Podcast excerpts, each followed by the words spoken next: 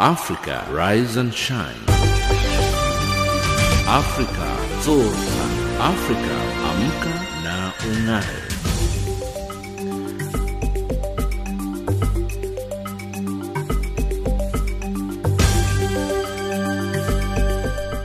Good morning and a very warm welcome to Africa Rise and Shine. This is Channel Africa from an African perspective coming to you live in Johannesburg, South Africa. We're on DSTV's audio bouquet channel 802 and on www.channelafrica.co.za. I'm Lulu Gabu in studio with Ann Musa, Tabiso Luhoko and Figileli Nwati. In our top stories on Africa Rise and Shine at this hour, South Africa's ruling party takes on early lead as results start trickling in.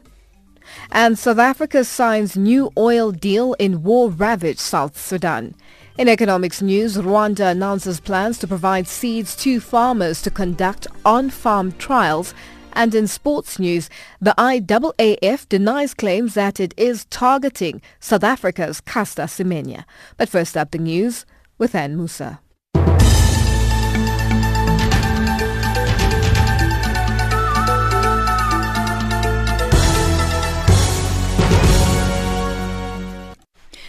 A very good morning to you. I'm Anne Musa. South Africa's Electoral Commission has assured the nation of the overall integrity of the election process following reports of alleged double voting by some voters.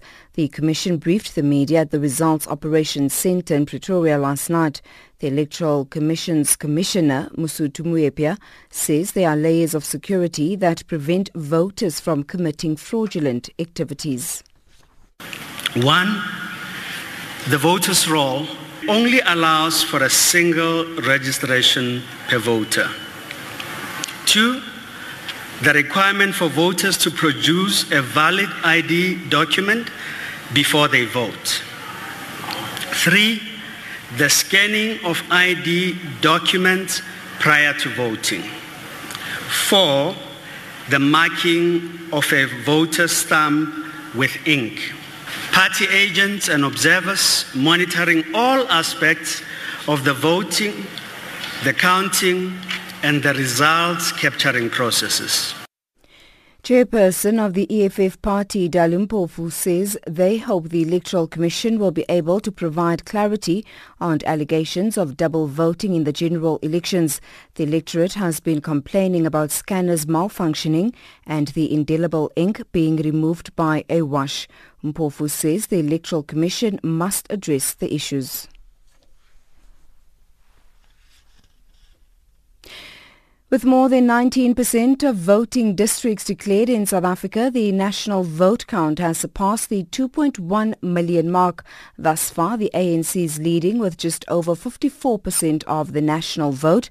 The main opposition... Uh, the DA is on 27% and the EFF is on 8% of the national ballot. Sudanese protest leaders have called for a nationwide campaign of civil disobedience to pressure the military to transfer power to a civilian government. However, the military has suggested it may call elections within six months if talks with opposition activists fail to reach an agreement on the structure of an interim government. Thousands of protesters remained camped outside the military headquarters in the capital Khartoum almost four weeks after the armed forces ousted President Umar al-Bashir as demanded by months of protests. And finally, 40 people are, are being investigated in Britain in connection with allegations of child sexual abuse and exploitation in the town of Rotherham in northern England. It's part of a wider criminal investigation after at least 1,400 children in the town were found to be abuse victims between 1997 and 2013. The BBC's Fiona Trott reports. These new allegations have been made by 13 victims. Some of them say they were just 11 years old when the abuse started in 1997 and lasted up until 2015. As a result, 38 men and two women have been arrested over the past two months. Their age between 29 and 53 and have all been bailed or released under investigation pending further inquiries. Operation Stovewood began in 2014. It's the largest law enforcement investigation into child sexual exploitation not involving family members in the UK. And that's the news headlines at 8.30 Central African Time.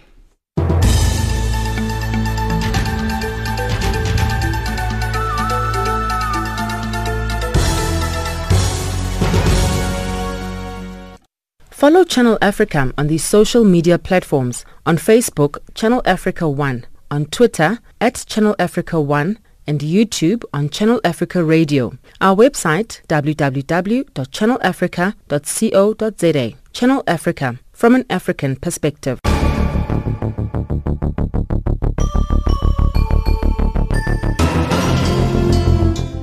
With just over 1.3 million votes counted, the African National Congress is leading the national race with 52.76%, the DA with 28.34%, and the EFF with 7.49%.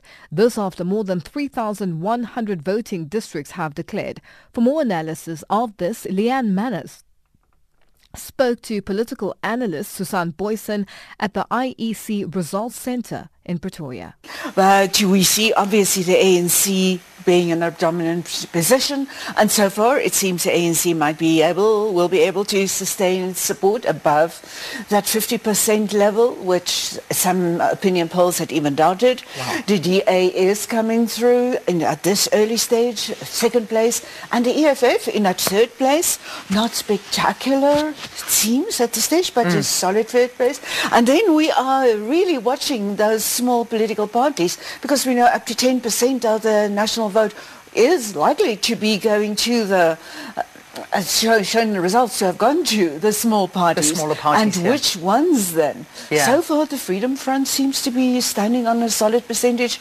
Good seems to be coming through. And then we will be uh, we'll have to differentiate which of the smaller parties are only going to get into the provincial legislatures and which ones actually into national parliament. Yeah. And yeah. as we know, small parties can make an interesting difference. Yeah. I mean, when we when we look at uh, at what you know the results that we have on hand right now, uh, um, I, I, think we can put up a graphic of where we're at so far. But uh, this was maybe a couple of minutes ago. Um, more than 3,100 voting districts have been declared. I mean, we've got to keep on saying that there are 23,000 voting districts in South exactly. Africa. So, you know, we've got a, a long way to go. So, uh, Susanna, I want to just see, maybe you can have a look at this uh, at the screen there um, of the national results. This is from the IEC, so these aren't predictions. These are actual votes.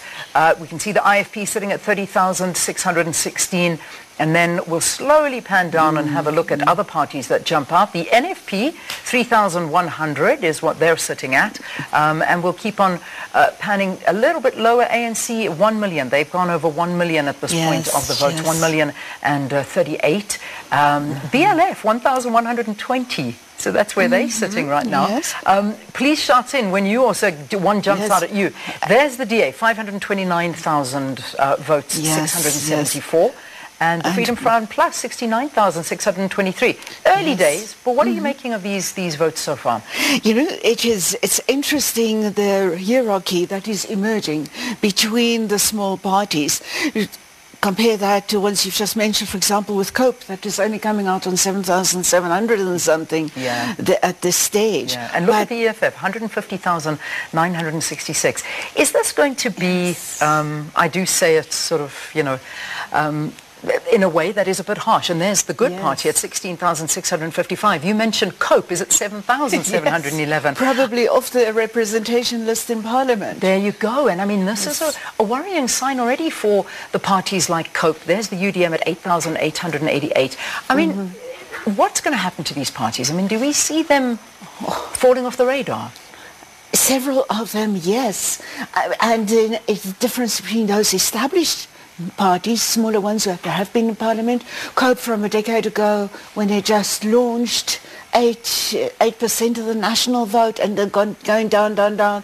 Subsequently, very likely to fall off the representation radar in Parliament. And then these new small parties, two or three or five, I think it seems like good, maybe breaking through into parliamentary representation. And the ATM, it seems, could be there in parliament. Yeah. Uh, so many are these small ones. I've got a, an update on some of the uh, the election statistics right now. Um, we're almost at 2 million votes counted. Yes. And that's, that's looking, it's looking quite good. At this point, we're sitting at 25,686 spoiled votes. But, you know, we, we're looking here at a voter turnout because that's also a big one. And people were very concerned that the voter turnout would drop below 60%. Whereas in South Africa, we've, we've always been actually not drop below 60, drop below 70 because Exactly. we as a country have always been very good with our election turnout, over 70%. yes. Right now, it's sitting at 64% turnout. But, but mm-hmm. still, again, I use that line, early days. Early we're going to constantly be saying Yes, that. yes. But that's where we're at right now. What are your sort of thoughts and predictions mm, of turnout? Our previous lowest one, the previous election was 73.5%. Yeah, yeah. And so there is no doubt that it will be below that. I know people have been doing polls suggested that it could be around 70%. The current early indications are that it's well below that 70% and that it would actually be interesting if at all it reaches the 65% turnout. And that is still high by international standards, yes, but it will, that will also be a strong political statement. Yeah. Because we know from our research and just interviews, many people are saying they just cannot make up their minds. All parties come with some big baggage and who are the small parties and then chose to make that political statement. So they, uh, the non-vote, the abstention, many different things. Um, but two most important is people do not care. They think they won't make a difference in their individual vote, or it is actually a political statement as well. There's no way, unfortunately, we can differentiate, but if there is a sharp increase in abstention, lowering of turnout, it will definitely be a political statement as well. All right. Um, as the results, the top three parties nationally so far, ANC sitting at 53% of the vote, the DA 27% of the vote, and the EFF at 7.8%. And uh, voting districts completed 4,110, that's 17, 17% of the voting districts. That was political analyst Professor Suzanne Booysen speaking to Leanne Manas at the IEC Results Centre in Pretoria. The South African Independent Electoral Commission's Chief Executive Officer Sy Mamabolo says all the polling stations that were running behind schedule eventually opened. He spoke to the SABC about some of the challenges that were faced yesterday during election day and how the commission will address these irregularities. You, you've got to look at whether um, everybody who was uh, willing to vote in fact presented themselves, what the, uh, the turnout is um, in those uh, particular voting stations. Of course, uh, it's within the power of the Commission to decide whether they are tainted enough to be taken into consideration in the count or whether to order a revote in, that, uh, in those specific uh, voting stations. Those are the um, remedial actions that are available uh, to the Commission. As it stands right now, are there any that, even at this stage, look as though they could be tainted and would warrant a recount? Not, not at this stage. Of course, it's still, uh, it's still early. Um, we have most of today to consider all these types of issues, and as they come to the fore, the Commission will convene to take appropriate decisions. So KZN there in Bergville, that situation was quite uh, strenuous because, as you say, it had opened, it had closed. The community uh, really came out there. They blockaded. They literally closed that area off. Even the police couldn't get in at some point. So in the end, uh, what was the voter turnout there? No, um, I don't have the, the voter turnout yet. Uh, we've got to capture first, and once we've done so, we will have uh, turnout figures for you. Um, yes, quite strenuous. I think uh, it's unacceptable. Unacceptable that um, people who have uh, one or the other type of grievance would uh, impede people from exercising their constitutional right to vote. It's inimical to democracy. It's something that society should not tolerate. So uh, just looking at some of the others, uh, there was uh, in Bizana municipality, there was one there. Uh, they, oh, they also had particular problems of actually uh, getting people to vote. Then we had the Vuwanis and, you know, some other hotspot areas that had been identified previously. And are you satisfied at this stage that people were at least relatively able to exercise their democratic right? At this stage, all indications are that people had um, relative access to the voting process uh, in those areas. We will obviously have got to look at the figures against the number of people uh, who are registered. We've got to get um, accounts from presiding officers as to whether um, there were any, any things that were, may have been uh, untoward and appropriate determinations will then be made. Have there been any complaints from political parties at this stage? Um, as at late last night, uh, we were sitting at um, uh, five objections. Uh, those will be considered um, uh, before the results are declared. Naturally. The nature of those objections, though, are you able to share those with us? No, uh, those are within the province of the members of the commission. Um, as the head of the administration, we are not involved with, uh, with the objection unless certain information is called for by the commission. And then, uh, of course, uh, just also looking at some of the other complaints that arose, uh, the city of Cape Town, uh, they were quite prominent uh, members of the public on social media yesterday talking about ballots not arriving or they've been told that there were no ballots at various uh, polling stations. What happened there? Look, there were enough ballots, um, as I indicated yesterday, um, that there was enough ballots for every voter who had been registered. Clearly, in certain uh, points of the country, people did not follow the distribution instructions fully, which created these types of problems where the ballots uh, ran out and so on. Um, and that includes the city of parts uh, of the city of Cape Town, um, as well as parts of Gauteng. Um, it's, it's quite disappointing uh, that we've had those types of uh, situations because provisioning was done sufficiently. And, and, and I was going to ask about that because uh, surely uh, you would have statistically an indication of how many ballots you would need more or less. And the fact that the ballots ran out for some people was a huge bone of contention. Indeed, a bone of contention, and uh, as I say, highly regrettable. It ought not to have happened because the instruction was clear: provide 100% to the voting station, 100% of the registered population to the station, and we still had a buffer uh, that we could redistribute to account for um, people voting outside of voting stations where they are registered and so on. So all those things were taken into account uh, in the planning. Um, uh, bad uh, execution on the side of our officials. Um, however, you know, um, the good thing is that we're able to respond and then to um, get the process going again. And then, of course, there's also uh, the issue of um, the disgruntlement of those voters. Do they have any recourse at this stage of what they can do? Because, eh, for example, in the hotspot areas that we mentioned, some of the troubled areas, where people were unable to cast their vote either because they felt intimidated or they were prevented from doing so, is there any recourse? Well, options are limited at this point, um, other than in instances where the Commission could potentially uh, order a, a, a revote. But of course, uh, those are measures you don't go to quite easily. Um, you've got to consider all um, relevant factors. That's Chief Executive Officer of the Independent Electoral Commission, Sy Mamabolo, speaking to the SABC's Sakina Kamwendo. Just a reminder, Spotlight Africa, a feature program that showcases and highlights African issues from an African perspective, can be heard every Wednesday at 1000 hours UCT, with repeats on Wednesday at 2000 hours, Thursday at 300 hours, and Sunday at 1300 hours UCT. Listen to Spotlight Africa, a program that interrogates issues from an African perspective. Spotlight Africa.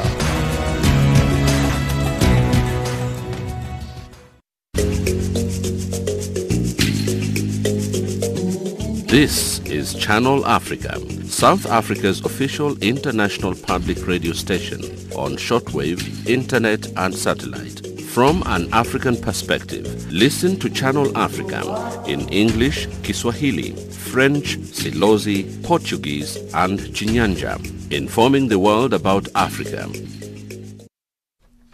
It's 8.19 Central African time and you're listening to Africa Rise and Shine. We're coming to you live from Johannesburg in South Africa. Now, South Africans are now eagerly awaiting the results of the six democratic national and provincial elections which took place across the country yesterday.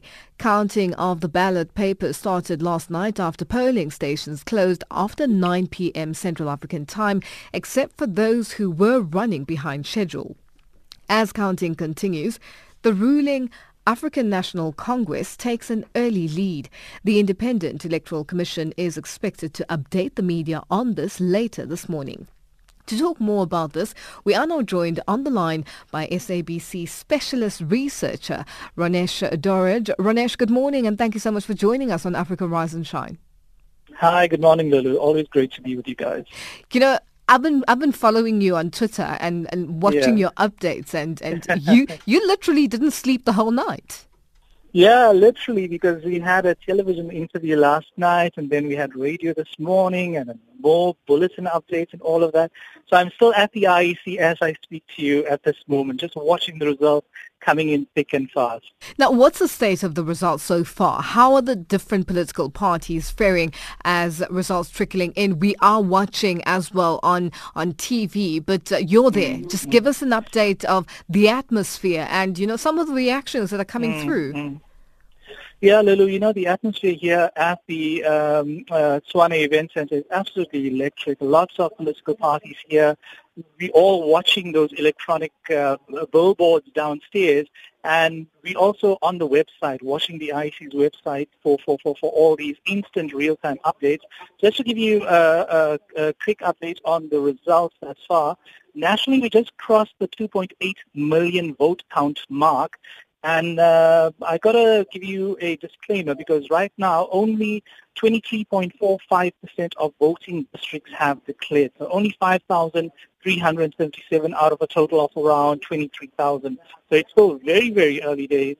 And also remember, um, all eight metros have not declared their results yet. So we expect the metro results to be finalized by maybe late Friday evening, early Saturday morning. But as we look at the scoreboard for the National Assembly, the ANC is taking an early lead with 1.5 million votes. Uh, that's equating to around 55% of the popular ballot. Then the DA in second place with just close to 750,000 votes for the National Assembly. That's around 26%. And in third place, is the EFF with 8.10% support. We heard earlier the EFF uh, spokesperson, Dr. Mbuyiseni Ndlozi, speaking about the fact that for the first time they are now on all, literally all the, the, the scoreboards, on the numbers boards, whereas before yeah, yeah, um, yeah. they were not really there. They were not really featuring, and for them that's that's a good thing. Now early numbers, um, early counting, uh, results expected on Saturday to be announced yeah. on Saturday evening. Uh, we just saw on the news that uh, the DA says they are going to request for um, a count audit. How's that going to delay? Is that going to delay the process? How's that going to work? I'm not really sure about the context of uh, the DA's request, but if it's requesting um, a recount of some sort, uh, normally what the IEC will do, they'll probably investigate it and refer it to, you know, IEC election management. And if that result, whichever they are uh, contesting, has no material bearing on the overall final result before Saturday's official announcement, then obviously, you know, that result might be delayed if there is a request for a recount. But, you know, going back to the EFF, um, you know, we have to remember that Gauteng, if you look at the voting districts that have declared thus far, it's only 14%. And we all know in the 2016 local elections and plus the uh, 2014 general elections, the, uh, the EFF performed very well in the townships of Gauteng. Uh, uh, you know, uh, if you look at the metros, the, the major metros in Gauteng, Johannesburg, Tshwane, and Ekurhuleni, so those votes are still outstanding, and we somehow suspect that, uh, that the EFF tally will somehow, uh, you know, escalate more to a higher level, especially in Gauteng, um, uh, especially, you know, in, in, in some of the major metropoles. We also expect them to, you know, show very well in Cape Town, eThekwini, Buffalo City, Nelson Mandela Bay Metro, um, and, and, and one or two other places. And obviously Limpopo, you know, uh, you know, uh, uh, that's a province that has no metro, but obviously we know Julius Malema, the commander-in-chief of the EFF, has a very strong support, very strong following in Limpopo. Uh, uh, so, so, so we expect the EFF to do very well in in, in, in Limpopo. And if you recall back in 2014, the EFF became the official opposition in two provinces, that was Northwest and in Limpopo. So obviously they're also expecting to become the official opposition, or perhaps the governing party in maybe one or two, or maybe three other provinces. Now let's speak about uh, the IEC and uh, you know them maintaining the t- integrity of uh, the results as they count. Um, many mm. reports of irregularities um, yesterday. Thus, the DA uh, asking for a possible um, audit or recount because um, apparently there's reports of people having voted twice, um, which yeah. has not been confirmed as yet. Um, but this is what's out there in the in, in the media or in social media. Yeah. Now, yeah. you know, the doubling of voting, talks of some results being rigged. Is there a way they're going to work around this?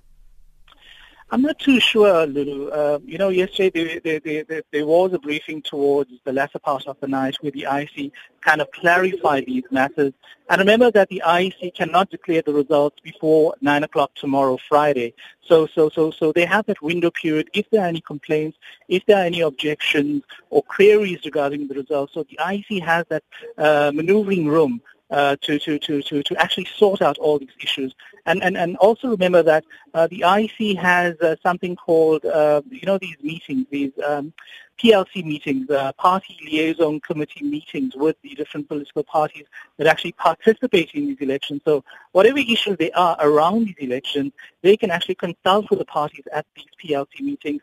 And there is a big uh, meeting room, a uh, huge boardroom here at the Tshwane Event Center. So I think those kind of problems will probably be ironed out tomorrow uh, later Saturday morning. And, and, you know, there is another media briefing today. There will probably be another media briefing tomorrow to update the South African public, you know, what were the complaints, how did they resolve it. And also very importantly, remember, the IEC's budget was somehow cut by about 300 million sometime last year. So the IEC is working under very constrained circumstances now to manage this very huge election, national and provincial elections, technically 10 different elections for the National Assembly and the nine different provincial uh, legislatures. So from where we are sitting, the IEC has done a sterling job, and obviously these cheating problems will come up, but, but, but let's wait for the IEC to pronounce itself at that media briefing later today. You know, some uh, polling stations yesterday had slow starts, some were not open on time, but uh, mm. w- they were compensation, compensated as uh, um, uh, they opened until way after 9 p.m., which was uh, the yeah. close of time. Um, yeah. You know, going forward, the buzz that's there at uh, the Rock, um, as yeah. it is known, um, you know, and you obviously maybe speaking to some of your colleagues on the ground, and what's their feeling with regards to the elections taking place? Um, you know, yesterday and how everything yeah, is yeah. going forward. 300 million is a lot of money to yeah, be taken yeah, away yeah. from your budget. And, uh, you know, when com- com- people complain, they don't mm. think about um, that 300 million that was taken away from your budget to make sure that the election is held and run smoothly. Right. Absolutely, I agree, Lulu. And and you know, just talking about the buzz around the IEC, uh, you know, the Rock as it's known here, the Tshwane Event Center, everybody's excited. We've got all these political parties.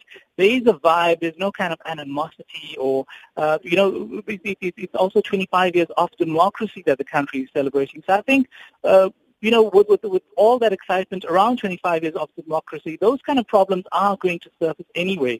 If you reflect back on the 2016 local elections, 2014 general elections, those kind of problems were there. So from a media perspective, we're not looking too suspiciously into, uh, you know, what went wrong. We just looking at the IEC that the fact that they held this together. You know, they held these 10 elections. Uh, voting stations did not open on time. I think it was just under 10, but uh, those voting stations eventually opened, and whoever was in that line uh, by the cutoff time, 9 o'clock, those people were accommodated, uh, uh, accommodated as far as I know. And I think those voting stations closed slightly after 1, 2 in the morning.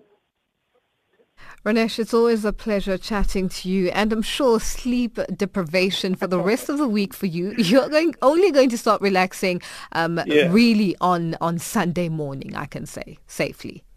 Thanks, Lulu. Thanks. Thanks. Have a great one. Thanks one. so much. That's uh, SABC specialist researcher Ronesh Dhawraj, and he was joining us from the Rock Center, um, where the IEC is uh, stationed until the election results are released on Saturday evening. And he was chatting to us, just giving us an update on, on the results and going forward.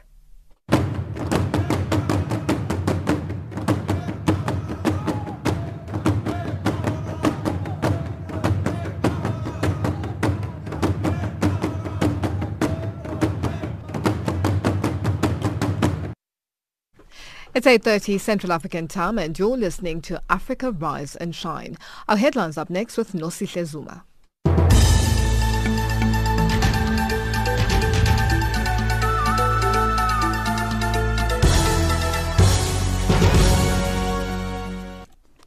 Thank you, Lulu. Good morning. South Africa's Electoral Commission confirms more than 19,000 spoiled ballots since the start of counting last night, while voter turnout is standing at 64.45%. Meanwhile, the Electoral Commission has assured the nation of the overall integrity of the election process following reports of alleged double voting by some voters. And Sudanese protest leaders call for a nationwide campaign of a civil disobedience to pressure the military to transfer power to a civil civilian government. And Musa will give you a full bulletin at 9.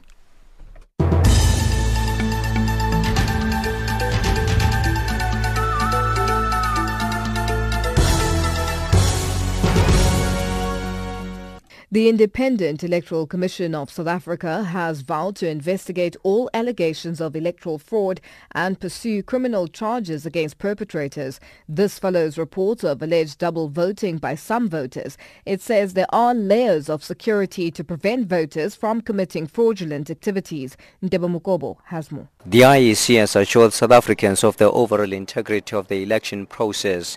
At least two separate incidents of electoral fraud have been brought to the attention of the Commission. It's alleged that some voters were able to cast more than one vote at different polling stations. But the IEC's Mosotho Moepya says the electoral fraud is a criminal offense, insisting that their system will enable them to trace the perpetrators. All of these leave a detailed footprint of voter participation in the process and can be used both separately and in combination to identify instances of electoral fraud. As part of the process of finalizing the results of the elections, the Commission will assess data from scanners, VEC forms. These are forms used when voters vote outside of their voting districts and the voters' roll to identify any potential risks. Where evidence is found to support electoral fraud, the Electoral Commission will firstly quarantine the results of the affected voting districts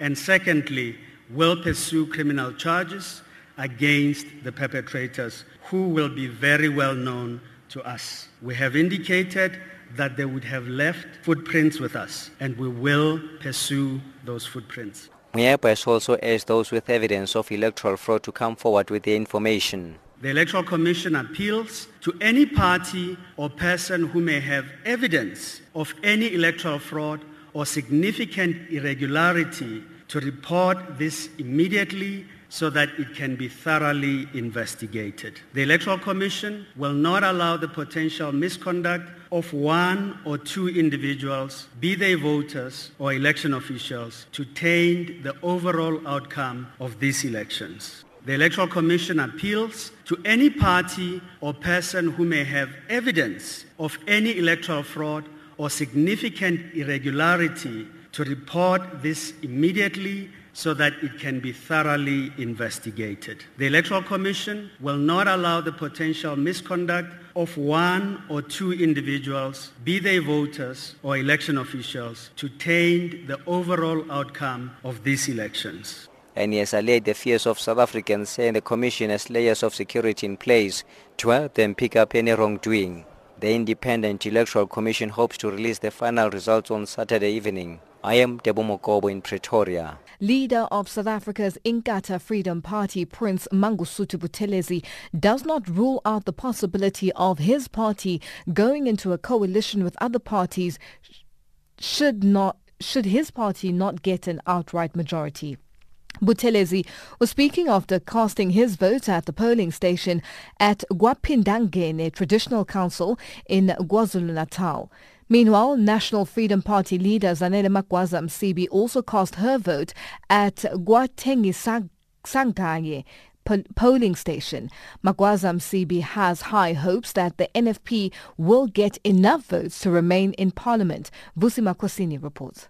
Prince Mangosuthu Buthelezi says the IFP went into these general elections with its option open to work with other parties if there is no outright winner. It depends which party, I think. But in principle, I'm quite open to that because if you look at the older democracies in Europe, for instance, most, most many governments are uh, coalition. In the mature democracies, coalition is, is, is the latest game in town, always. So as far as this is concerned, in fact, this is a good example because in Johannesburg, the IFP is actually in the EXCO with, with, with the other parties in coalition that enabled the DA to actually govern Johannesburg City. It's a question of principle. For instance, uh, the ideologies I don't agree with. I don't agree with socialism. The veteran IFP leader also registered his sadness about the passing of his wife, Prince Irene Buthelezi, saying it's the first time in many years that she is not next to him as he casts his vote. As I cast my vote this morning, I feel I've achieved a milestone. For this is the 10th time that I've voted in a democratic election. With every election, I'm reminded of the years of struggle and hope that brought us to this point. My only sadness this morning is feeling the absence of my wife, Princess Irene. For all these years we have gone together to our voting station at, here at Mashawatini Council offices and cast our vote together. And I miss sharing this and so many other moments with her. Meanwhile, NFP party leader Zanele Magwaza Msibi, accompanied by some party leaders, cast her vote at Kwatengisangayi polling station, also in Ulundi. Speaking outside the voting station, Party National spokesperson Simon Kwanazi said the NFP is still an important player in South African politics. Even if it was not a, an SG, would be concerned with any member uh, of the party leaving the organization. However, we are optimistic that we have received more members uh, from other political parties and from neutral people. So yeah, we will be doing well in these elections, regardless of the circumstances that one have come across. Queues at some voting stations started way before the 7 o'clock opening time. In some areas, people boycotted the elections and embarked on service delivery protests. Those who queued early in the morning had this to say about voting. ukuthi ngivote ngikwazi ukuthi nami ngoba ngingasebenzi nje ngikwazi ukuthi kuvuleka amathuba omsebenzi. Ngino code 14 ngino matric angisebenzi. Ngakho angivote kuqala. Bengomnyonga bakayivoteni ngale ngenxa ukuthi ngoba idinga siyidingayo la asisithuli. Kodwa ngokucabanga ukuthi mhlawumbe kungenzeka kube khona esikuzuzayo mase kube khona othola amandla nje basikule ndawo lena.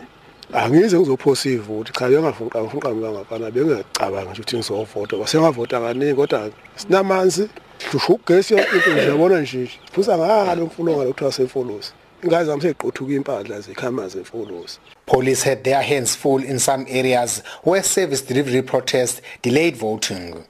I am Vusi Makosini in Ulundi. Channel Africa. Koltranjoy Addis Ababa. Africa, rise and shine. I am Hilda Kekelwa in Zambia. This is Simon Muchemwa in Harare, Zimbabwe. Jean-Noel Bamwese, Channel Africa, Kinshasa. From an African perspective, listen to Channel Africa in English, Kiswahili, French, Silozi, Portuguese, and Chinyanja. This is Moki Kindzeka in Yaoundé. Informing the world about Africa. Ntakwa Nangatani in Mohalizuk, Lesotho. And I am Diana Wanyonyi for Channel Africa in Mombasa.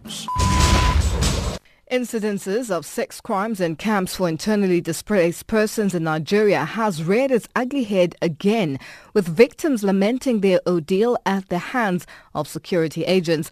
In the latest development, the Benue state government in Nigeria's north central geopolitical zone has now set up an investigation panel to look into the issue. Collins Adohengbe reports. It's no joke being a refugee in one's country forced out of one's traditional homestead by unprovoked attack and circumstances that would otherwise have been nipped in the bud had the right step been taken by the relevant authorities. But it's worse to be forced into the humanizing condition in a camp and then to have one's right violated by those who are vested with the responsibility of keeping the displaced safe. This is the case of women in the internally displaced persons camp in Benue State, north central Nigeria, where young girls and married women are regularly being raped by security agents and some locals in their host communities, with some of them having children whose fathers they do not know. When the issue was first raised some times ago, the military authorities denied the involvement of its staff but went on to set up committees to probe the veracity of the report.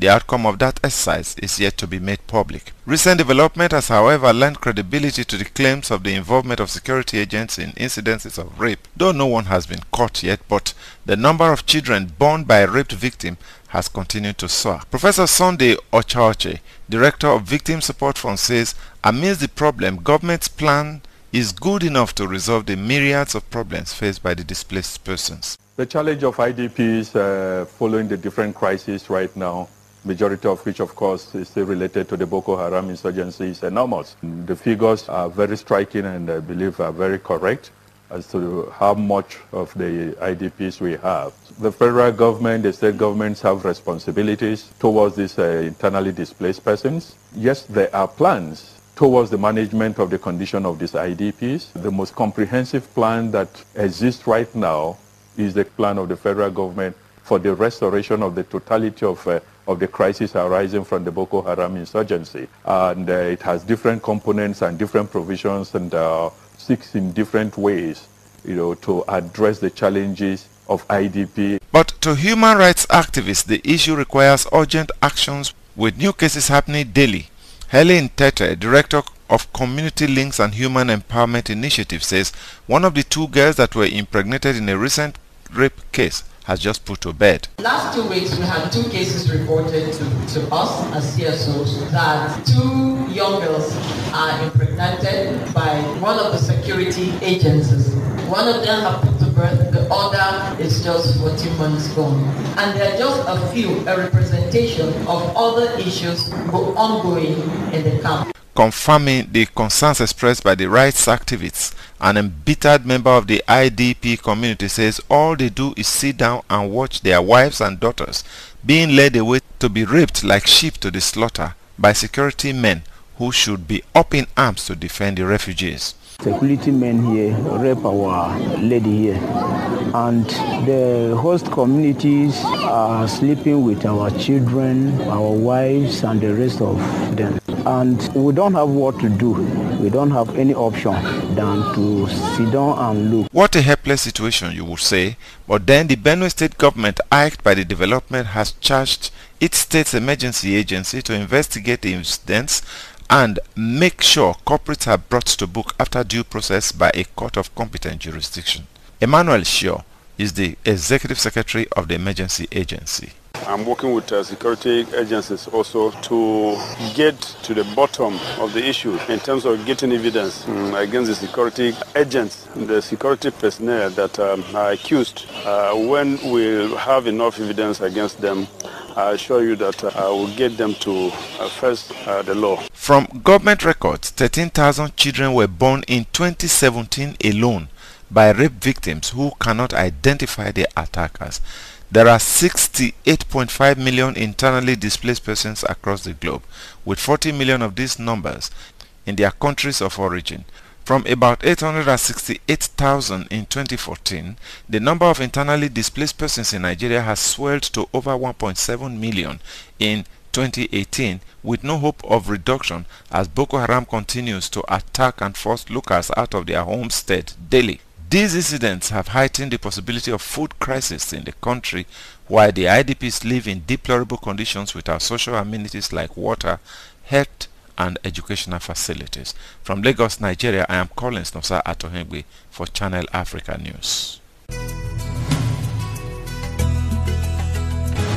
Just a reminder, Spotlight Africa, a feature program that showcases and highlights African issues from an African perspective can be heard every Wednesday at 1000 hours UCT, with repeats on Wednesday at 2000 hours, Thursday at 300 hours, and Sunday at 1300 hours UCT.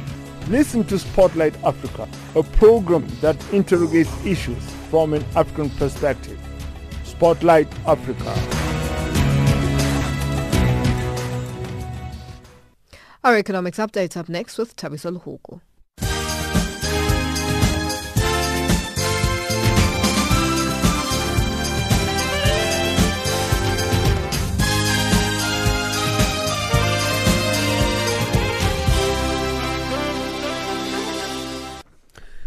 Good morning.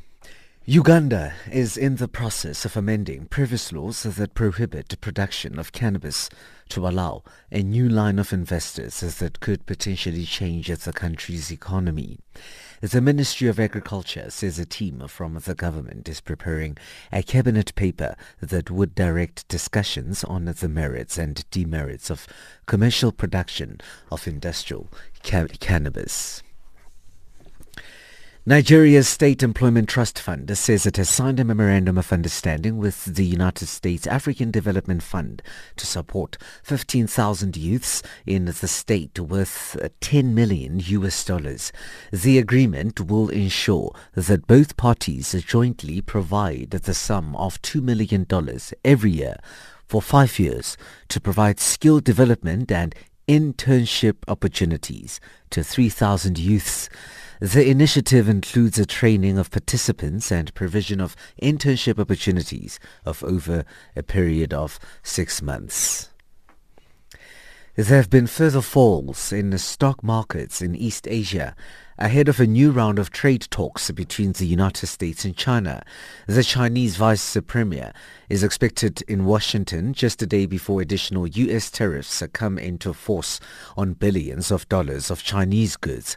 On Wednesday, U.S. President Donald Trump said China's position had to change. So I just announced it will increase tariffs on China, and we won't back down until China stops cheating our workers and stealing our jobs, and that's what's going to happen. Otherwise, we don't have to do business with them. We don't have to do business. We can make the product right here if we have to, like we used to. Remember, like we used to. Researchers at Rwanda Agriculture Board have announced that they are planning on providing seeds to farmers to conduct an on-farm trial for nine coffee varieties that are expected to produce high yields.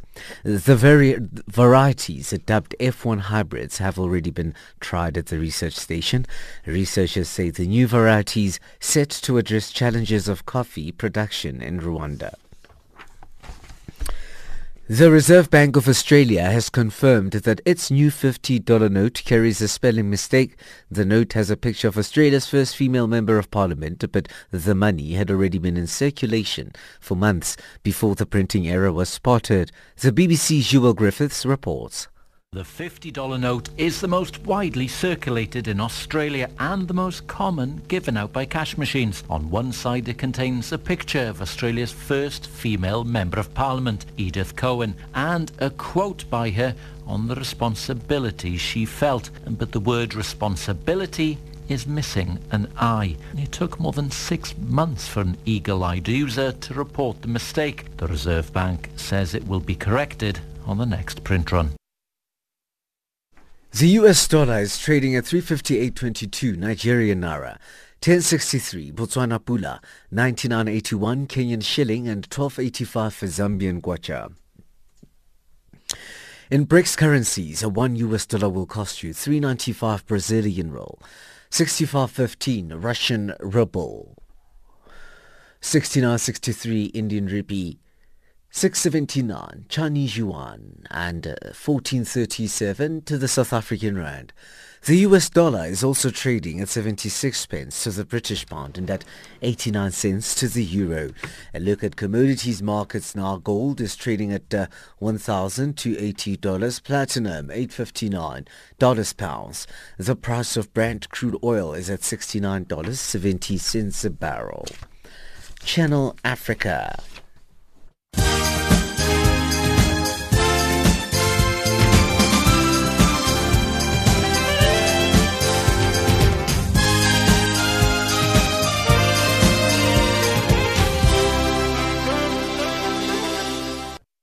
Our sports update up next with Figile Lingwati.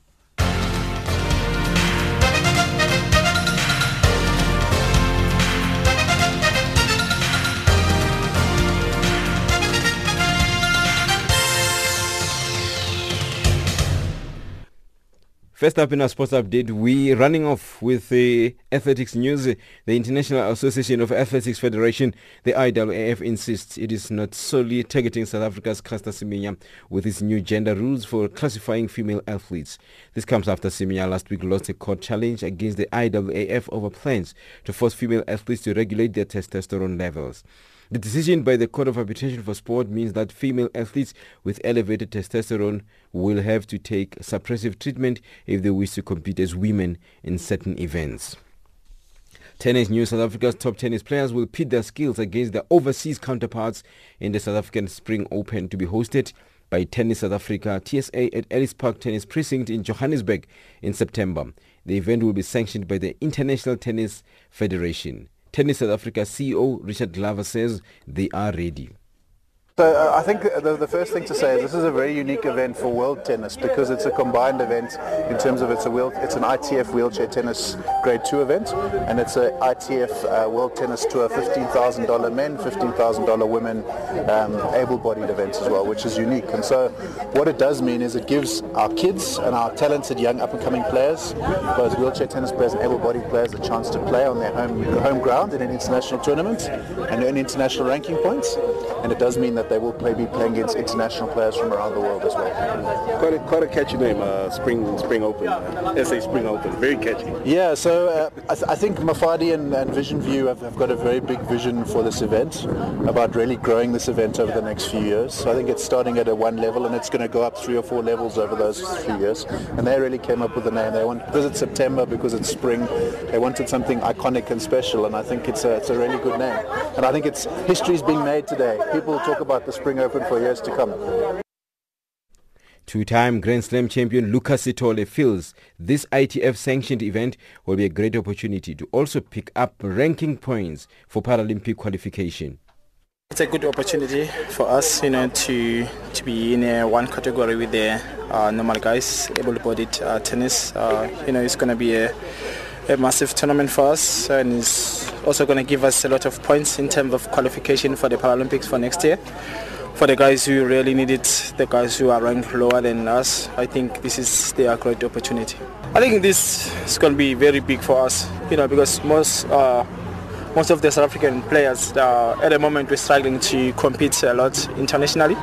But now having this tournament coming to us, then we need to grab it with both hands, and I think it's going to be a great opportunity also for the youngsters to come and learn from the other people because I saw on the outsiders list there's a lot of international players which are coming through so it's going to be a big tournament for us. And in Madrid Open, Kei Nishikori will face Stanislas Wawrinka in the third round of the ongoing Madrid Open after battling past Bolivian qualifier Hugo Dellien. Nishikori needed just over two hours to win 7-5 and 7-5. However, Dellien saved seven set points during an impressive fight back from 5-1 down in the opening set. The Japanese will go up against Wawrinka today for a place in the quarterfinals. Wawrinka beat Argentina's Guido Pella 6-3 and 6-4 with a break in each set proving enough for the three-time Grand Slam champion. And finally, with rugby news, Kenya's national under-20 rugby team popularly known as Chipu will train in South Africa next month ahead of its opening match of the 2019 World Rugby Under-20 Trophy to be held on the 9th to the 21st of July in Brazil. Kenya faces Uruguay in its opening match of the tournament and team manager Jimmy Mnene says Chipu are banking on support from the government to make the trip. And he continues to say that they will facilitate their preparations in South Africa well. That's your sport news this hour.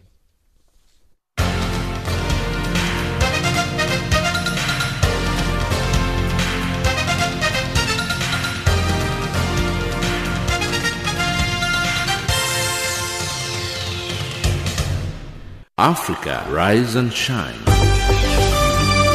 Africa, zorka. Africa, amka na ungae.